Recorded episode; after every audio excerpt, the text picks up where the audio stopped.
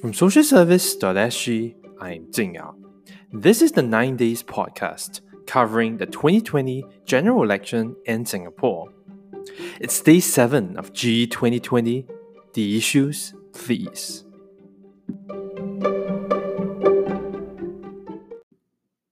With just two days of campaigning to go, there is growing frustration that GE 2020 has gone off track. We are distracted by the personality politics, the appeals to xenophobia and populism, the disproportionate focus on the candidates, and even divisive politicking. And it feels like a missed opportunity. We're still in the middle of a pandemic, and we know the economic fallout and the unemployment will be painful. COVID 19 also exposed gaps in our social safety net, and the general election provides the perfect platform to discuss our next steps. Not all party manifestos are thorough or well written, but some are.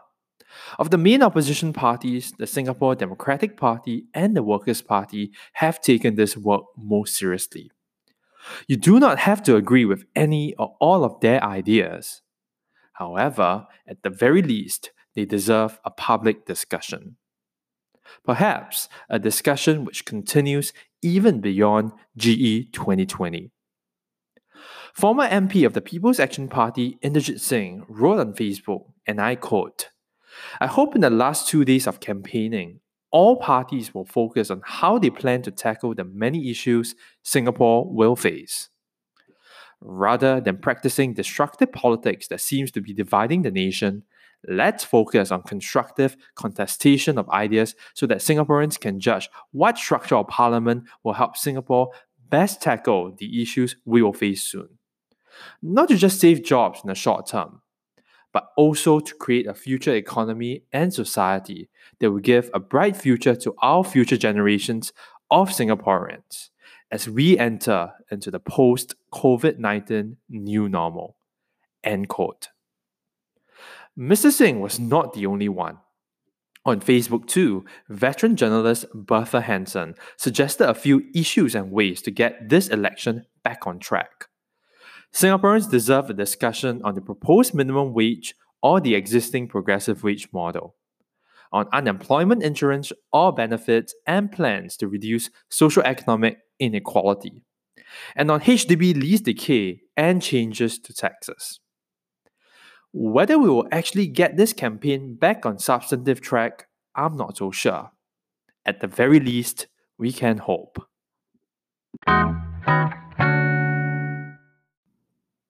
The ruling PAP has continued to campaign for a strong mandate. In the online Fullerton rally, the Prime Minister emphasized that the coronavirus pandemic is the crisis of a generation. He also sought to assure voters that he wanted to hand over Singapore to the next team, quote, intact and in good working order, end quote.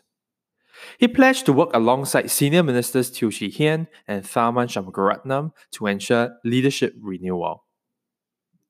Yesterday, on July 5th, PAP's Heng Swee Keat painted a scenario of a severely weakened government.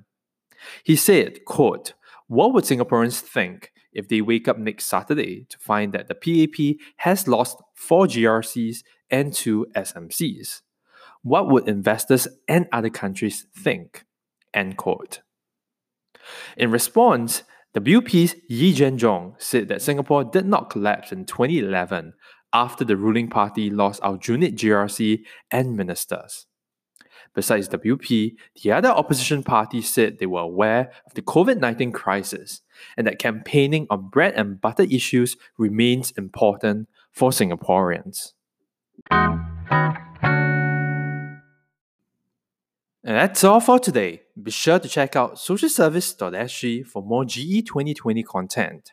You can also search for and subscribe to socialservice.sg on Spotify, Apple Podcasts, or anywhere you get your podcasts.